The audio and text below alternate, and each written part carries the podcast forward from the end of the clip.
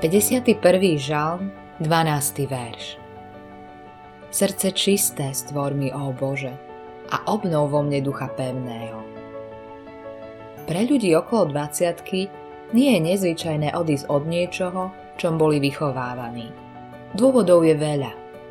Možno ich vystavovanie nevere zabralo viac ako viera. To je dôvod, prečo Biblia vraví. Srdce je klamlivé nad všetko a zradné. Ľudské srdce je pod takým vplyvom hriechu, že je ochotné prijať neveru za svoju vieru.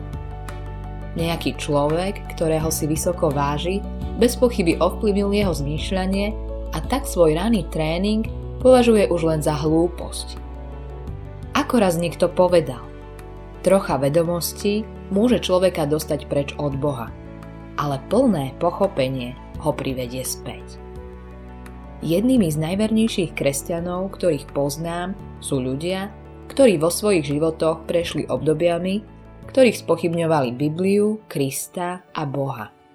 Ako však pokračovali ďalej v štúdiu záležitostí, ktoré ich trápili, nachádzali prevažné dôkazy, že vo svojom srdci blázon hovorí nie Boha. Modlitba dňa Modlím sa dnes za všetkých pochybujúcich ľudí, pane pričom si spomínam na obdobia vo svojom živote, kedy v ňom vládla nevera.